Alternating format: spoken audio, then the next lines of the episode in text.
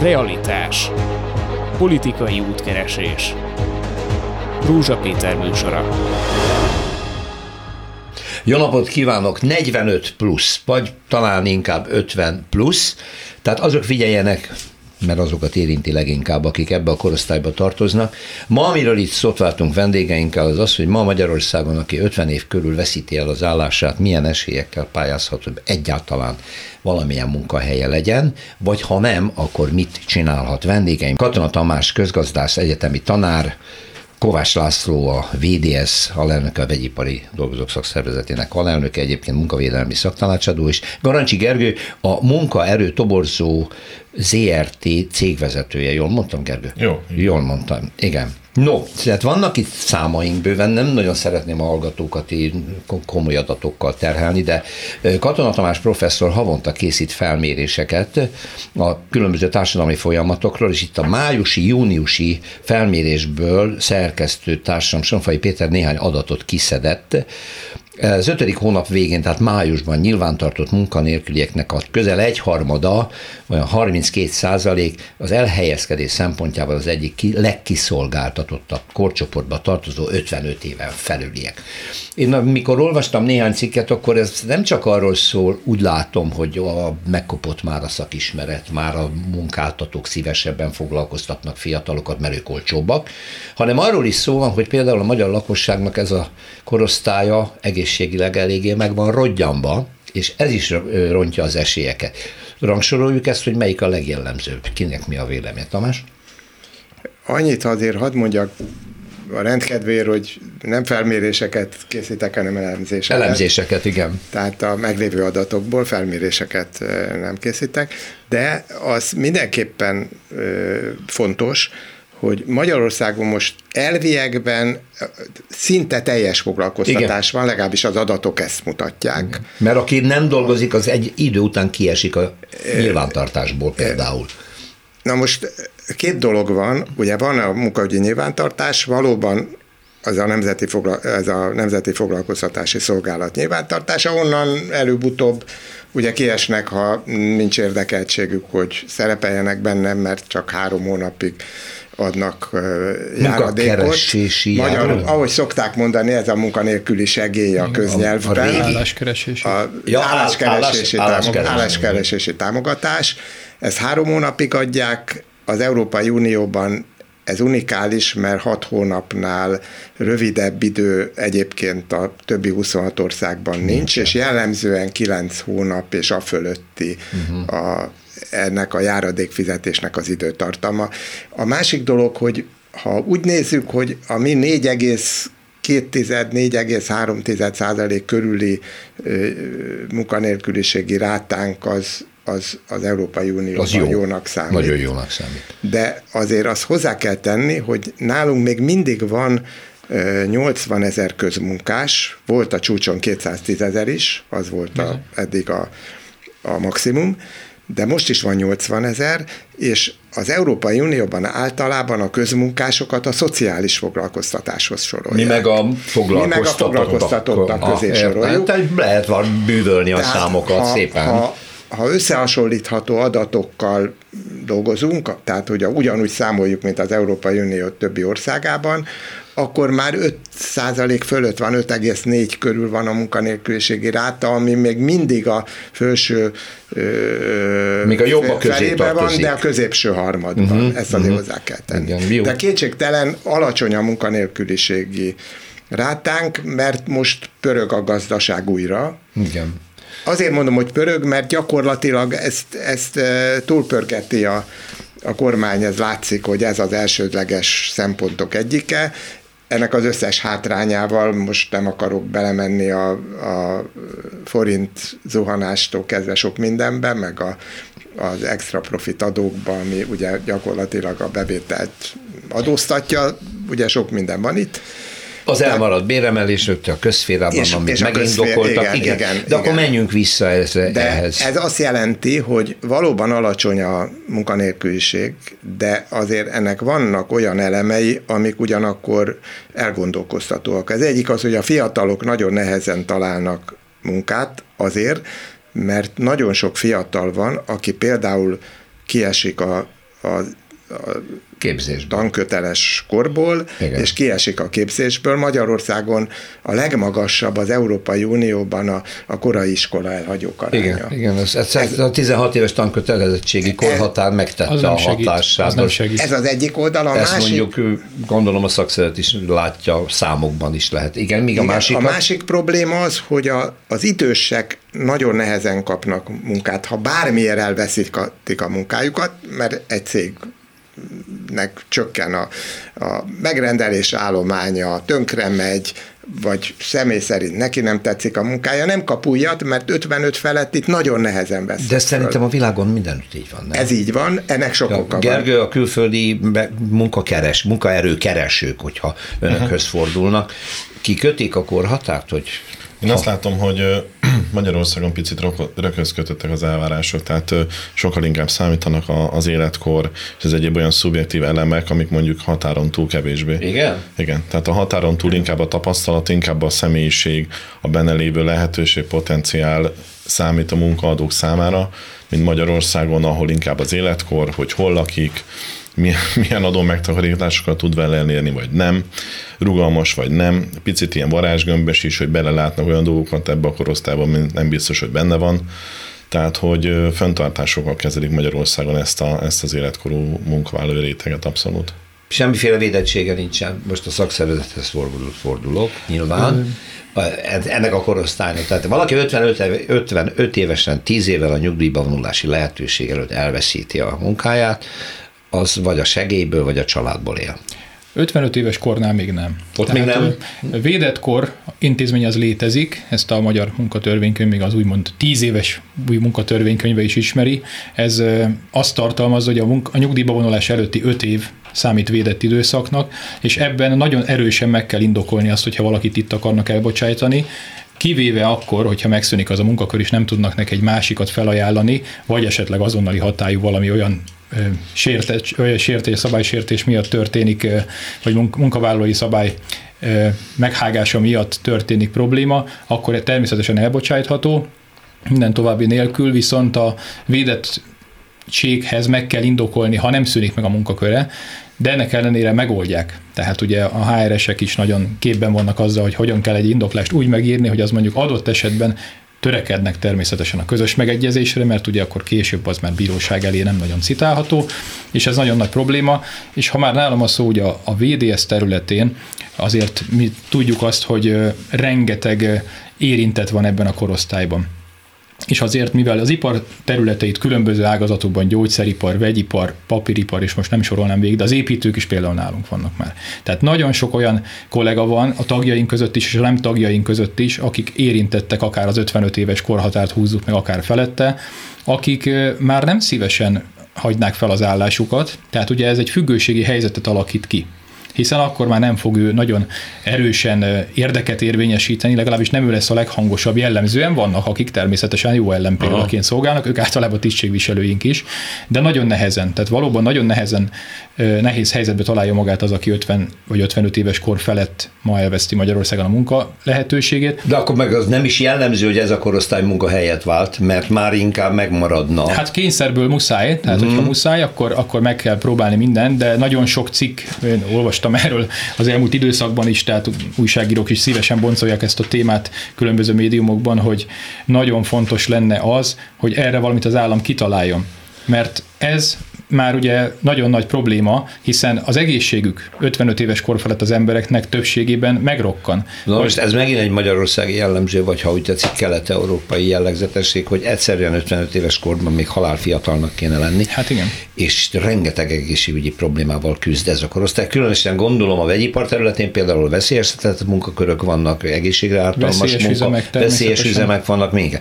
De most visszatérve az általánossághoz, én olvastam Széles Hajnalka szakembertől egy olyan elemzést, amiben többi között azt mondja, hogy ez a korosztály pedig borzasztóan értékes, ilyeneket ír, hogy érzelmi intelligenciája magas, probléma megoldó képessége, már csak a gyakorlata az adott szakterületen szerzett gyakorlata miatt már. A stresszkezelésben ez a korosztály sokkal jobb, mint a fiatalok. Nyilván kevésbé hisztisek ezek az emberek már.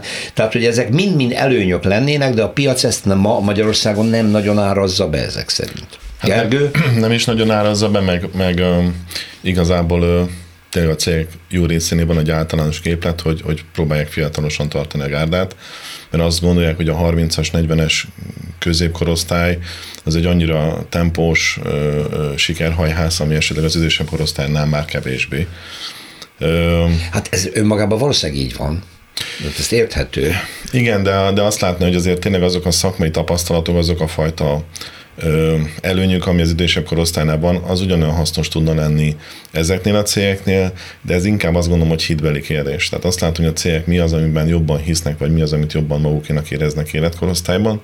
Arról nem beszélve egyébként, hogy itt az egészségügyi példákat említve szerintem egyébként sajnos az 50-es korosztály ellen szól az is, hogy picit mentálisan elfáradtak. Uh-huh. Tehát az, hogy dolgoztak 30-35-40 évet, és baromira elfáradtak a végére, vagy így a munkájuk vége fele. És nem is biztos, hogy ha vált, akkor nagyon csak szélsőséges esetben. Hadd csatlakozzak be ehhez a gondolatívhez, hogy a foglalkozás eredetű megbetegedések nagyon alul vannak jelentve Magyarországon, de nemzetközi szinten is, de Magyarországon ezért... Kovács Lászlót elhallgatják?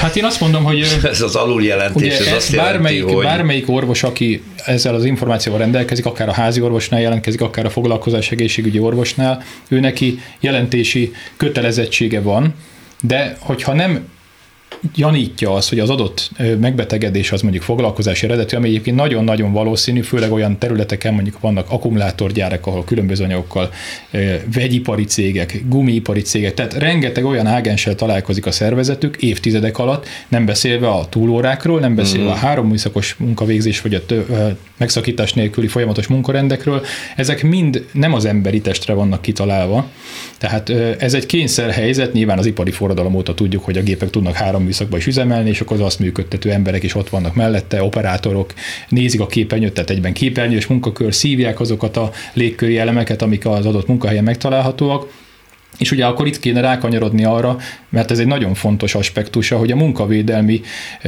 az állam szabályozó és ellenőrző szerepe az irtózatosan kevés. A megítélésünk szerint, szakmai megítélésem szerint és szakszereti megítélés szerint is nagyon kevés az a felügyelő mennyiség, amivel Magyarország rendelkezik, és ez súlyos problémákat okoz. Itt 2 dolog akkor összeadódik, amit Garancsi Gergő mondott, meg amit most Kovács László, hogy mentálisan rossz állapotban van ez a korosztály, ez az 55-60-as, és az, hogy számos munkaterületen a túlterheltség miatt egészségkárosodást is szenvednek.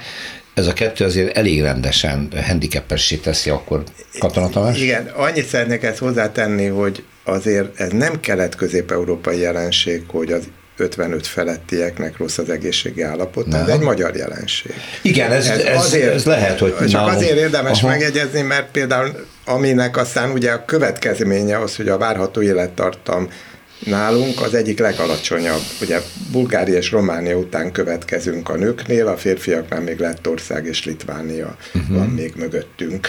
Tehát gyakorlatilag ez azt jelenti, hogy nálunk kirívóan rossz valóban a középkorúaknak is már az egészségi állapota. Mert ilyen egyébként ebben benne van nyilván az életmód, a táplálkozási szokások, az alkoholfogyasztás, a dohányzás, a mozgásszegény életmód, meg az egészségi állapot egyik jellemzője sajnos az, hogy az egészségügyre nem lehet számítani. Az állami egészségügy hát összeomlóban van. Hatalmas várólistákkal vannak. Összeomlóban van, nincs ellátás, megbízható ellátás az ország elég jelentős részén. Benne az, amikor avval találkozunk, hogy valaki nem akar elmenni táppénzre, inkább betegenbe jár, mert fél, hogy elveszíti az állását. Ilyennel találkoztunk. Mondjuk korosztálytól függetlenül.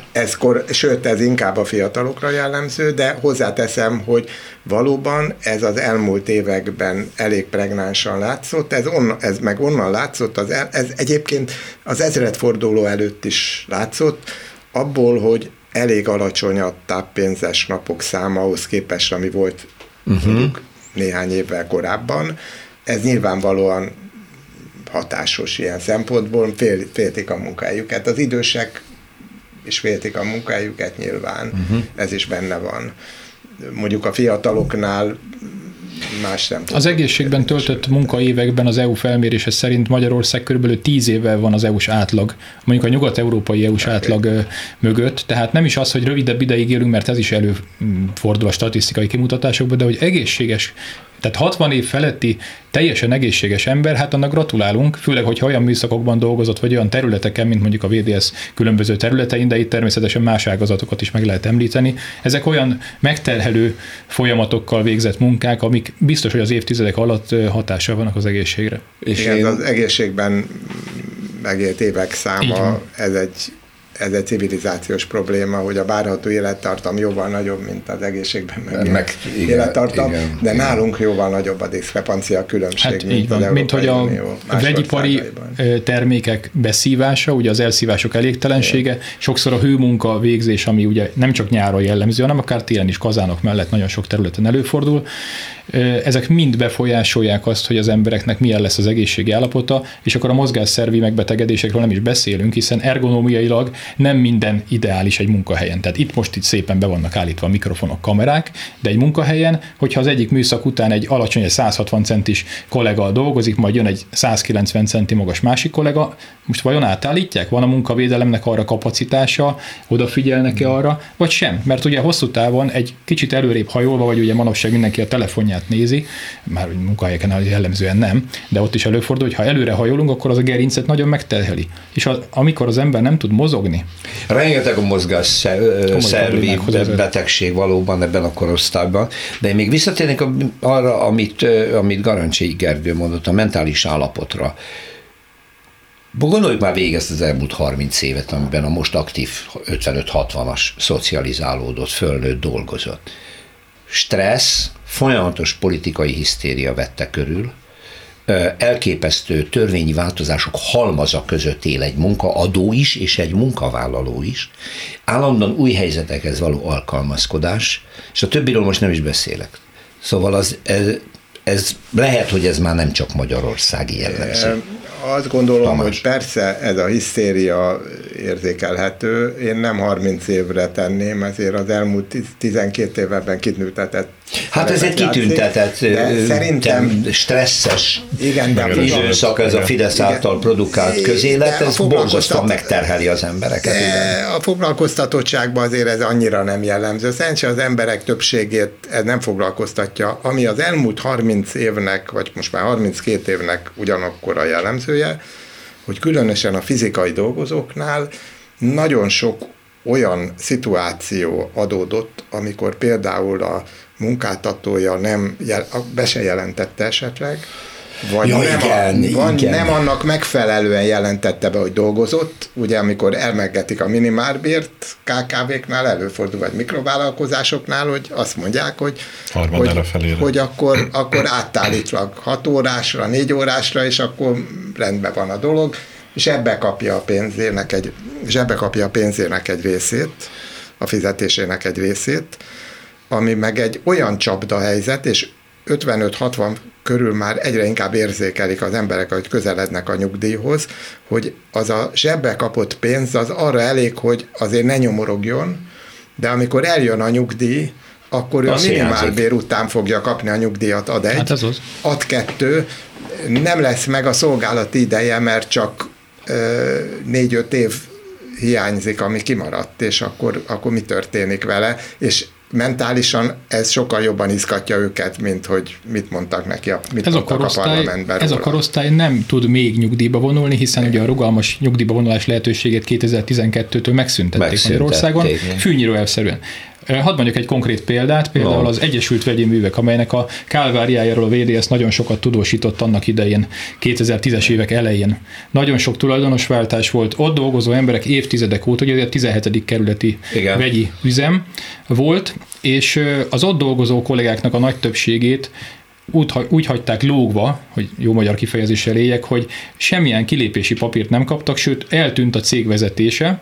Onnantól kezdve mi azért vettük úgymond blokkád alá, az egy külön kifejezés, hogy blokkád alá vettük a gépeket, hogy ne tudják elvinni, mert a dolgozók semmilyen módon nem tudtak pénzükhöz jutni, de nem is az, hogy pénzükhöz, hanem még a kilépési papírjaikat sem tudták meg, és sokszor az egész család ott dolgozott, és aha, akik már 55-60 év felettiek, és mai napig is tagjaink sok esetben más formációban, ők úgy maradtak bevétel nélkül teljes családilag, hogy nem tudtak papírok nélkül elhelyezkedni. Ahova mentek volna, kérték volna tőle a papírokat, hogy akkor felvegyék, és nem elég, hogy idős volt, ugye a munkaerőpiac szempontjából idős, és még papírja se volt, irtózatos helyzetbe kerültek egész családok, egzisztenciák kerültek problémás helyzetbe. És ez csak a jéghegy csúcsa, mert számos több ilyen történetünk is van. A 55 év felettieknél ugye a szaktudás meg nem becsülése, adott esetben mondjuk egy új vezetőség érkezik egy céghez, és nem foglalkozik azzal, hogy egy idő után betelik a pohár, akár pszichésen, akár fizikailag is. Ráadásul ez ugye csak egy vélt előny az idősebb korosztálynak a... Tehát az idősebb korosztálynak megvan a tapasztalata, megvan a szemlélete, igaz, hogy már kevésbé rugalmas, mint a fiatal, de a fiatalnak meg nincs meg az a fajta szemlélete, megtudása. Tehát amennyi véletelőnye van a fiatalabb generációnak, az igazából a valós előny az idősebbnél csapódik le, de ezt a cégek nem nagyon értik és érzékelik, vagy akarják. És a fluktuáció is. Tehát ugye a fiatalok sokkal gyakrabban váltanak. Ez a másik, így van. Ez a másik, így van. Mi 2005-ben, amikor elkezdtük a fejvadászat munkaerőközvetítést, akkor egy ilyen 7-10 év volt az átlagos munkahelynél töltött évek száma, ez ma már 3-5 év. Puh! Tehát ennyire megfeleződött, megharmadolódott a munkában, hogy az egy munkahelyen eltöltött évek száma. És a fiatalok, 10-szer megint a kivételet, de egy jó része baromira nem csinál lelkiismereti kérdést abból, hogy egy-két hét betanítás után, vagy minimális investíció után megy tovább máshova állást keresni. Tehát abban a munkaadóknak igazuk van, hogy nagyon rugalmasak, csak olyan szinten rugalmasak, hogy ő aztán egy hét múlva elmegy egy másik céghez 10-20-30 ezer forinttal többért, vagy esetleg egy rugalmasabb munkaidőbe. Ugye itt a Covid ezt is kidobta, hogy az otthoni munkavégzés, hogy ez a fiataloknál egy fontos szemponttá vált, hogy otthonról dolgozni, vagy legalábbis törzsidőm legyen, és akkor azon belül inkább feladatom, mint kitöltött munka. Van egy szabályozási probléma azért, hogy miért van ennyi munkanélküli 55 fölött. Egyrészt az Európai Unióban egyedül nálunk nincs rugalmas nyugdíjba vonulásra lehetőség. Mind 26 országban van, nálunk nincs. És ezt Kovács László már említette. Ez az egyik. A másik, hogy a roka nyugdíj intézményét megszüntették Magyarországon. Lényegében. Nem csak lényegében, gyakorlatilag ez...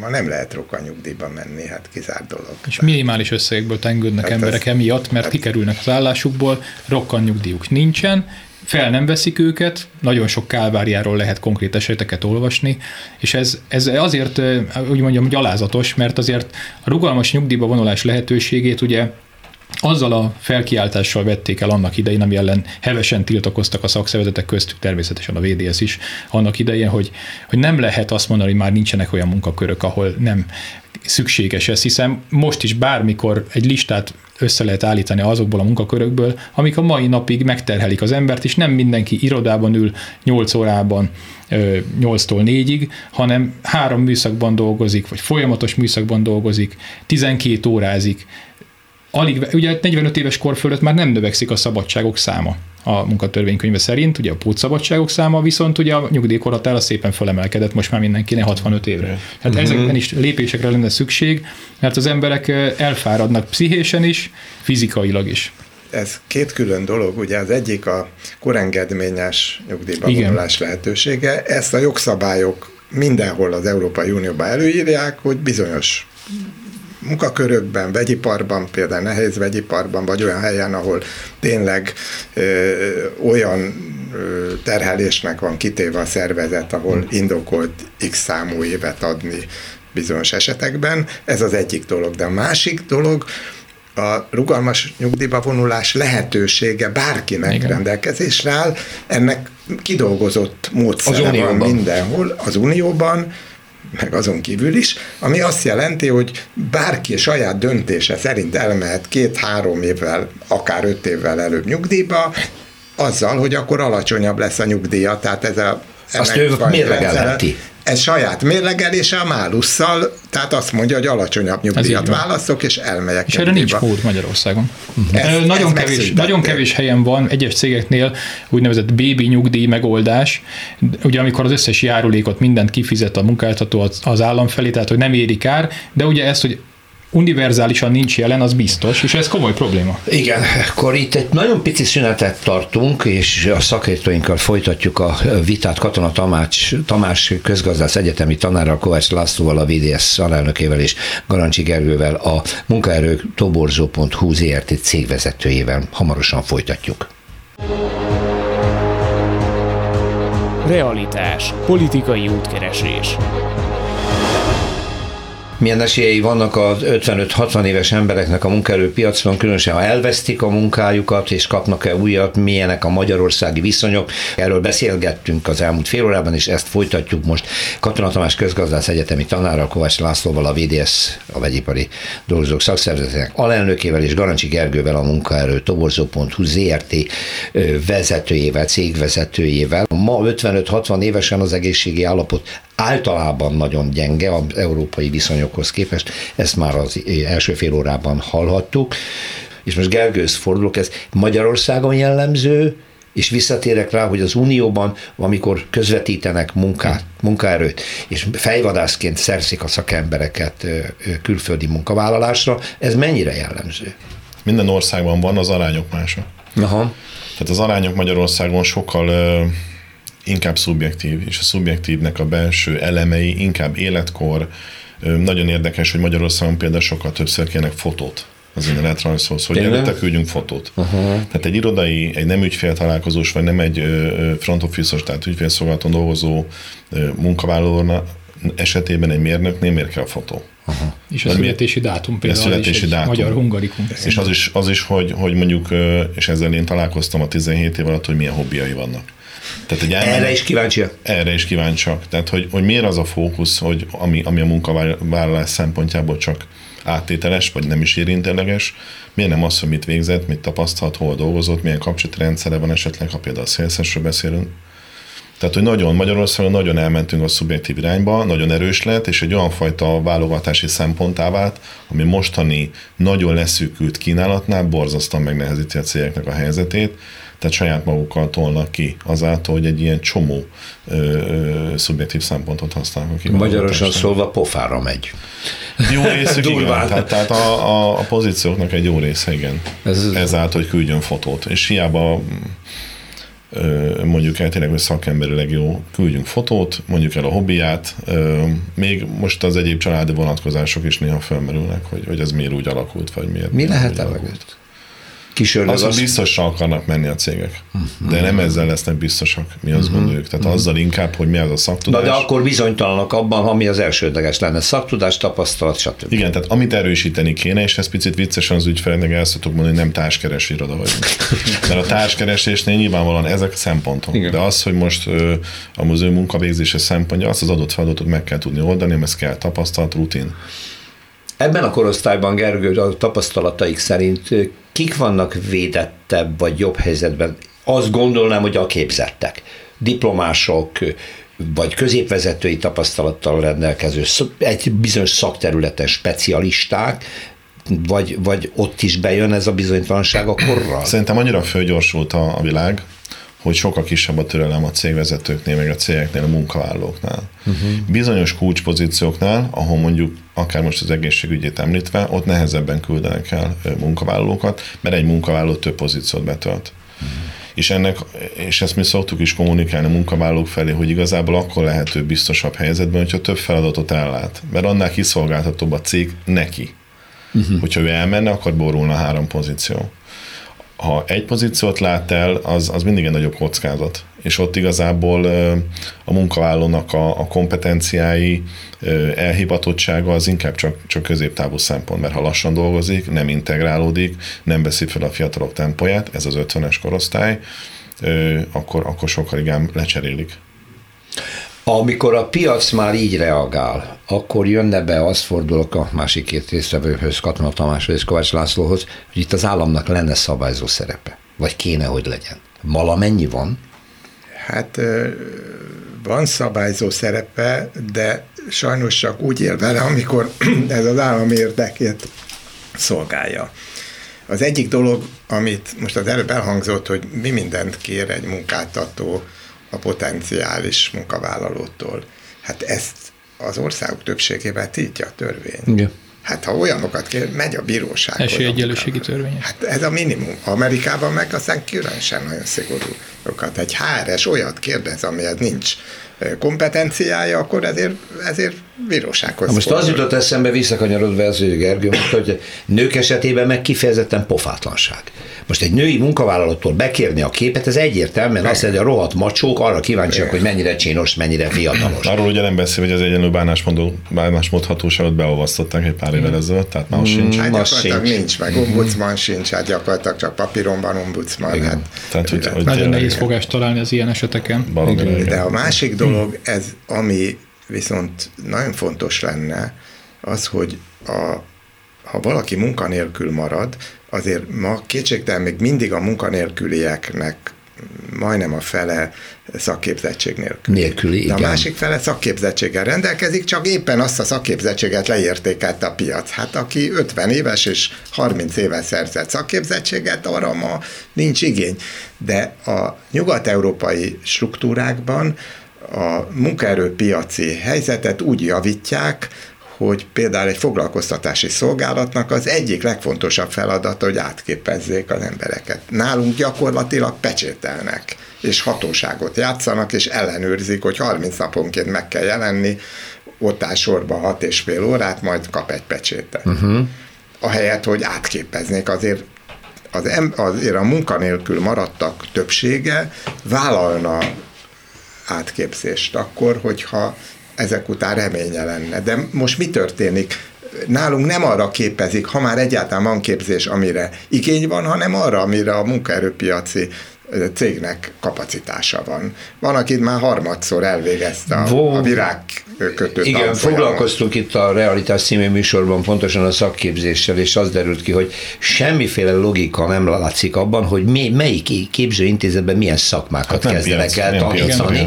Nem a piac igényeit keresik, mérik fel, hanem valahogy eldöntik. Erre van tanár, akkor azt csináljuk. Nagyon rossz az a megközelítésmód, hogy a dolgozók, ugye főleg akik egy helyen dolgoznak is, mondjuk, hogy itt az idősebbekről beszélünk, és nem a fiatalokról, akik néhány évente munkahelyet váltanak, hanem akik évtizedek óta egy helyen dolgoznak, majd elveszítik az állásukat, ugye ők a HR-esek megítélése szerint rugalmatlanabbá válnak, tehát nehezebben veszik fel a fonalat egy ilyen dinamikus, fiatalabb csapatnál, és hogyha valaki már úgymond ki van égve, pszichésen már kevésbé terhelhető, jön egy nagyon fiatal főnök, aki rossz megközelítést alkalmaz, akkor nehezen tűri az ottani új légkört, vagy amíg a szüleim korosztálya, ők még egy egész életet végig dolgoztak egy helyen, az én korosztályom, meg a nálam fiatalabbak, azok ugrálnak ide-oda, és ezt nem azt mondom, hogy ez egy rossz dolog lenne, viszont a cégeknek a lojalitást is figyelembe kell venni, mert a fluktuáció az komoly károkat okoz a cégeknek a költségvetésében is, és ugye ez meghatározza azt, például a szakszervezeti oldalról nézzük, az érdekérvényesítés oldalát,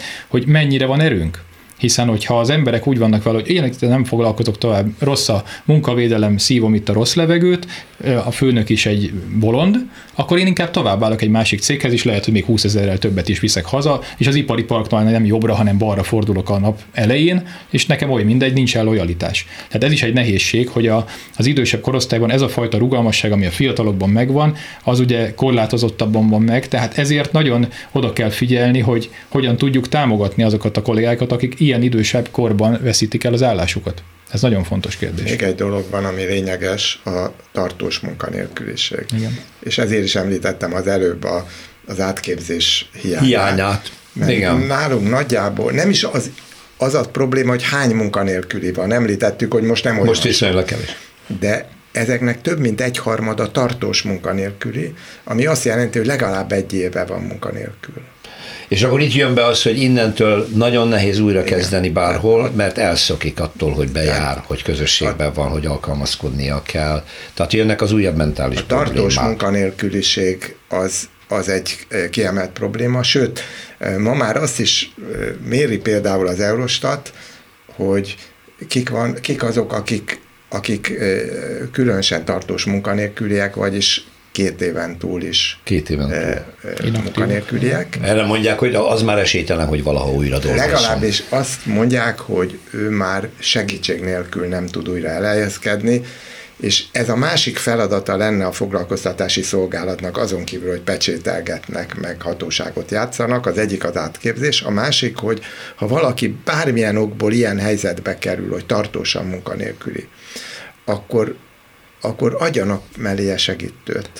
És ehhez kellenek szociális munkások, akik például segítenek életrajzot írni. Segítenek abban, hogy beilleszkedjen egy munkai környezetbe. Uh-huh.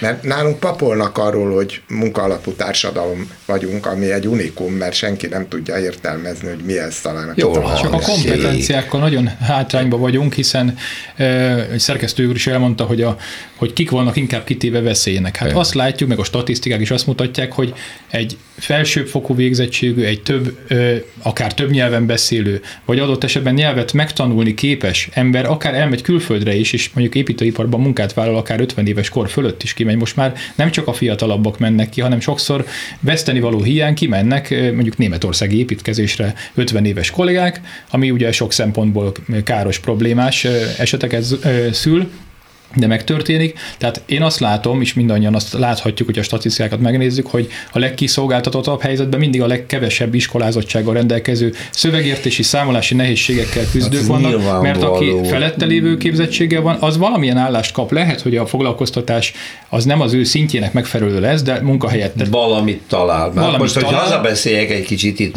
mi tapasztaljuk a Klubrádióban, hogy ugye hát szükségünk van olyan munkatársakra, akik háttérben dolgoznak, segítik a műsorok lebonyolítását, a telefonokat kezelik, a vendégeket, stb. Hát uraim, magasan kvalifikált, több nyelven beszélő hölgyek jönnek, azt gondolnánk, hogy ilyen munkára, hát abszolút túlképzett, nagyvállalati vezérigazgatói titkárnő volt, 4 nyelven beszél, boldogan eljön, hogy legyen egyáltalán valamilyen munkája nyugdíj előtt. Szóval ez is egy nagyon furcsa. De ez a munkaadón is múlik, és itt a rádió is múlik, hogy ez nem zavarja. És a cégek sajnos nagy részénél ez is egy handicap.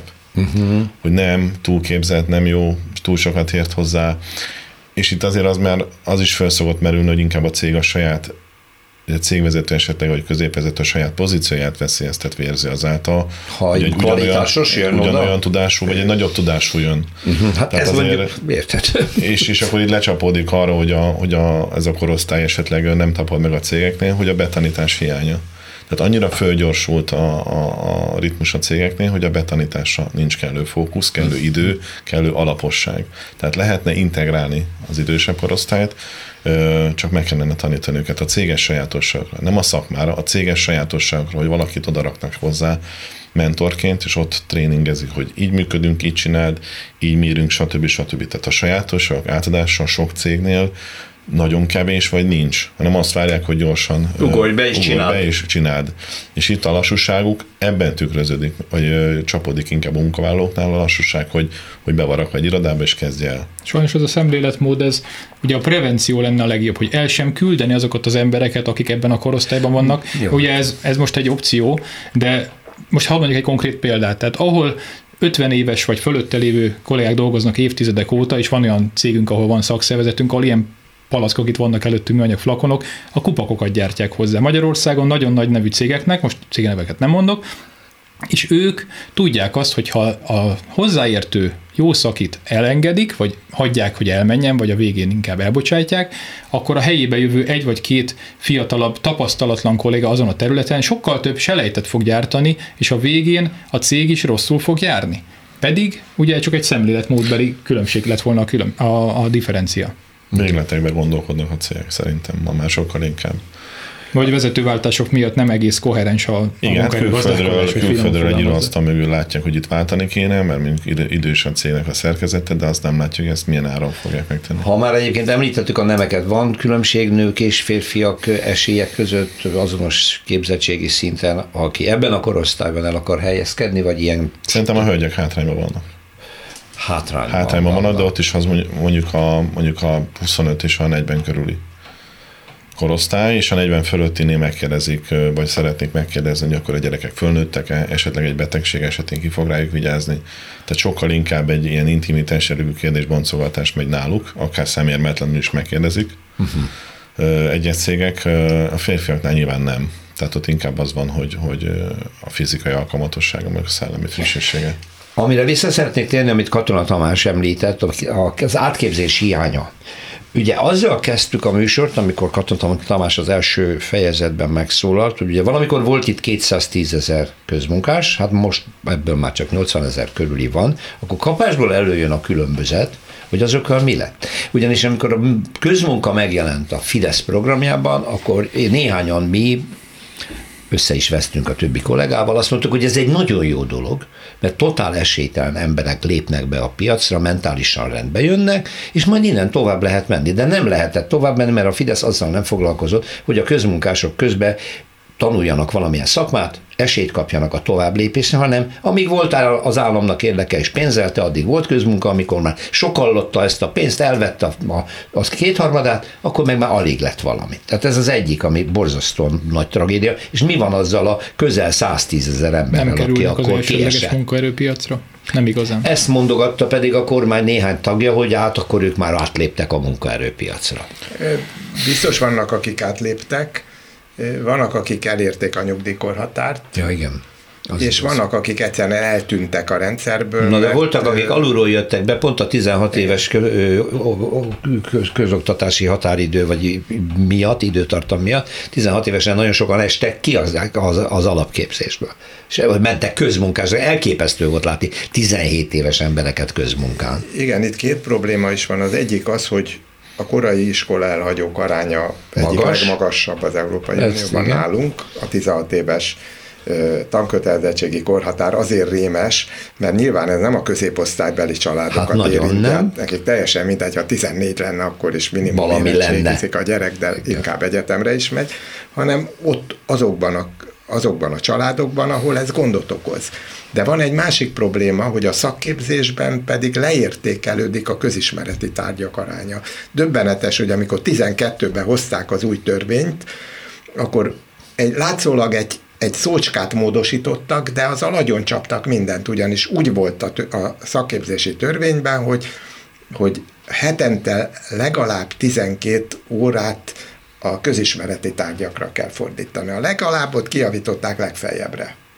Ennyi volt. És ettől kezdve heti 12 óra a maximum, amiben benne van az 5 testnevelés, meg az osztályfőnöki. Ott többit még nem is kötelező felhozni 12 órára, amennyi a jut, annyi jut, igen. Erre mondta valamelyik dicső politikus a kormánytagok közül, hogy miért kell egy fodrásznak biológiát tanulni.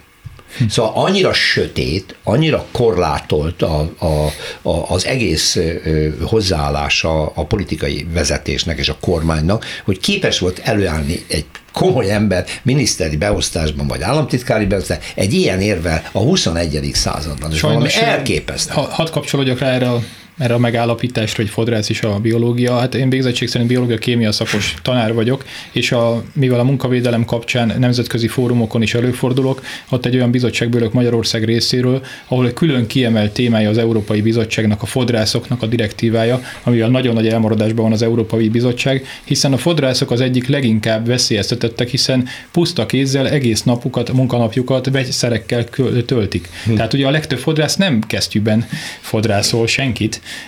Tehát ugye közvetlenül érintkezik vegyszerekkel. Komoly fórumokon, nemzetközi fórumokon foglalkoznak. Nemzetközi EU-s fórumokon foglalkozunk a Munkavédelmi Bizottsággal, ahol el kéne gondolkodni rajta, hogy az ember odafigyele egy nem érettségi, nem feltétlenül kötelező érettségi tantárgyra, ugye mondjuk egy biológiára, vagy netán egy kémiára, ami ugye vegyiparnak az alapja, hogy mivel gazdálkodik az emberi ez a saját munkaerő képességével, hogyha megbetegszik, vagy egy baleset miatt kiesik a munkaerőpiacról, nem nagyon fog tudni állást találni, és ezekre mind oda kéne figyelni, tehát ez egy nagyon komplex rendszer, nem lehet ilyen egyszerűsítő megállapításokat tenni, hogy miért kell ennek, miért kell annak, mert ez nem vezet jó irányba.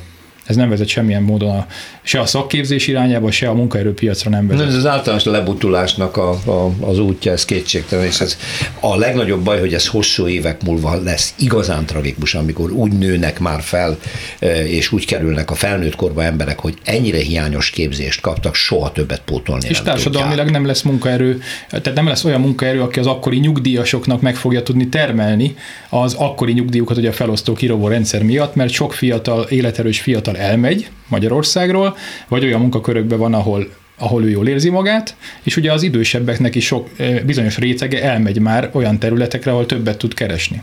Nem Magyarországon. Tulajdonképpen az iparkamarai elnök ennek az egyik szószólója, ugye, aki azt mondja, hogy nem szükségesek a közismereti tárgyak, nem szükséges alapképzést adni, az a lényeg. Persze a szalagmunkára elegendő az. Ez a tanonszisztéma. Ez a tanonszint, igen. Legondolkozz kategóriában. De tulajdonképpen gépeket képzünk, mert hogyha azt mondja valaki, hogy egy vasesztergályos vagy egy forgácsoló szakember miért tanul földrajzot, az azon kívül saját bunkóságát árulja el, borzalmasan árt a társadalomnak, mert olyan emberek kerülnek majd ki felnőtt korban, akik bűveletlenek, tájékozatlanak, handicapesek és beszűkült tudatlanak lesznek. És munkára lesz képes. És hát arról nem is beszélve, hogy ebben a szemléletben az van benne, hogy nem is gondolkodik a jelenlegi kormányzat azon, hogy mobilitás. Tehát, hogy egy ember elkezd 18 évesen egy pályát mondjuk, jó esetben, és hogy hát ezer elágazás lehetne, hogy vált, hogy újat tanul, hogy tovább lép, de ilyen alapképzettséggel bekategorizálódik 18 évesen egy adott munkakörbe, és ott is ragad. Hát az esélyegyenlőségben nagyon komolyan hátraléptünk az utóbbi évtizedben, és nagyon érdekes, hogy van egy uniós direktíva, hogy a 35 alattiak között hogy kellene növelni a diplomások arányát, a felsőfokú végzettségeken ennyit, ebben benne van a felsőfokú szakképzés is. Igen, mi egyébként éppen szembe megyünk ezzel, mert igen, nálunk az előjel az negatív. Uh-huh. Az elmúlt 10 évben csökkent ebben a korosztályban a felsőfokú végzettségek aránya. A közvélekedés pedig úgy hangzik, néhányszor lehet találkozni ezzel a véleménnyel, hogy túl sok a diplomás, kevés az, aki a munkát végzi, ugyanakkor a nemzetközi összehasonlítás az pont az ellenkezője, csak ugye az, hogy az emberek mit látnak, milyen buborékokban élnek, információs buborékokban, ez komoly probléma. Nekünk ebben tájékoztatási szerepünk is van, én úgy érzem, hiszen ha az embereket felkészítjük arra, hogy adott esetben milyen módon tudnak 50 éves kor felett is olyan munkaerők piaci képességeket kifejleszteni magukba, ami ugye szolgálati is lenne egyébként az állam részéről, mint feladat, de nem teszik meg. Nagyon súlyos helyzetekbe kerülnek, ahogy említettem az EVM példáját is, hogy ott állnak egy típusú munkavégzés után, évtizedes munkavégzés után, hogy akkor máshol meg rugalmatlanok a esetleges HR-esek, akik azt mondják, hogy te már nem vagy túl fiatal, nem tudod megtanulni ezt az új helyzetet, ezért inkább nem téged választunk, hanem az életrajza szerint a fiatalabbat. Igen. Ez komoly probléma. Igen, és akkor ott a fénykép, ami ezt megerősíti, mondta Gergő. Egy villámkérdés és egy villámválasz a fejvadászatban. A külföldön munkát kereső idősebbek jellemzőek, vagy a külföldi munkaadó keres itt tapasztalt idősebb szakembert? Az első.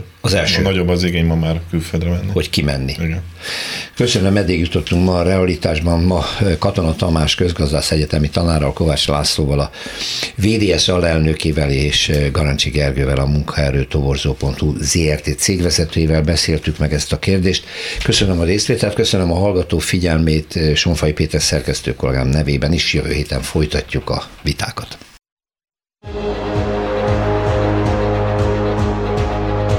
Realitás. Politikai útkeresés. Rózsa Péter vitaműsorát hallották.